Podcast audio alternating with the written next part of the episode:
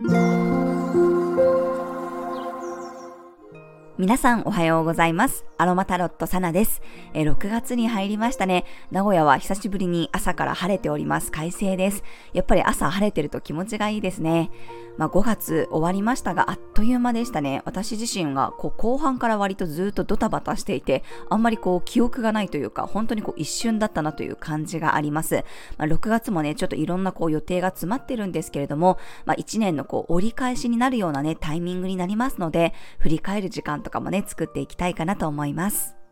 はい。では早速6月1日の星読みと12星座別の運勢をお伝えしていきます。え月はね、今はまだ天秤座にありますが、朝8時47分にサソリ座へと移動していきます。魚座の土星とトラインという調和の角度、そして獅子座の火星と90度のスクエア、水亀座の冥王星ともスクエアで、大牛座の木星とは向かい合って不動級のグランドクロスができています。チャート上にね、大きなこう十字架バッテンができてますね。これはね、6月に入ってなかなかにインパクトが強いというか強烈な配置ができています。すっごくね、緊張感があるんですよね。不動級という固定サインで起きるグランドクロス。何かね、重たいものがこうズズッとズリッとこう動く可能性があります。この不動級のエネルギーというのは今に始まったことじゃないんですよね。長年蓄積されていたものが溢れ出したり、もう我慢できないってこうエネルギーがね、決壊するようなイメージです。なので、先生術では、まあ、地震とかね、噴火とかも、この不動級のエネルギーに当てはまります。プレートをね、イメージすると分かりやすいと思うんですが、こうずっと圧力をかけられていた状態が限界に達してね、動くと地震が発生しますよねまあ、最近ね、ずっとこう、ちょっと大きめの地震が多発していますので、今日もね、少し警戒しておいた方がいいかなと思います。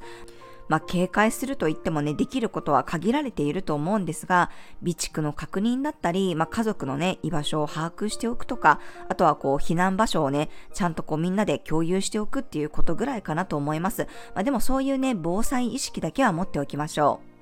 まあ、すっごくこれ頑固なエネルギーで変わりたくないとかね、動きたくないとか、譲りたくないっていうこう強いこだわりが出てくる人もいるかもしれません。ちょっとずつね、溜まり続けていたものや、こうじりじりじりじり動いていたものがね、一気にこう溢れ出してしまうような可能性もあります。衝動に駆られて動く前にね、一呼吸置くように意識しましょう。俯瞰して物事を捉えることや柔軟性が大切になってきます。まあでもこのタイミングでね、起きたことや自分の中でもう無理ってなったことはね、長年我慢してきたことだと思うんですよね。なので突然っていうよりは多分分かってた。あとは無理してたとかね、我慢し続けていて、それが表面に出てきます。なので、まあ、ちょっとね、こう事件とか、まあ、事故にも気をつけたい日ではありますが、その個人にやってくるエネルギーとしてはね、こういう時に溜めていたものが溢れてきたとすればね、それはもう仕方ないんじゃないかなと個人的には思います。まあ、むしろね、こう耐え続けてきた自分をね、いたわる時間があるといいかもしれません。視野がこう狭くなってしまっている場合はね、ユーカリの香りが俯瞰して物事が見れるようにサポートしてくれます。頑固になってしまう気持ちを和らげたり、他者とのバランスをね、調和するようなイランイランやパルマローザの香りもおすすめです。はい、それでは12星座別の運勢をお伝えしていきます。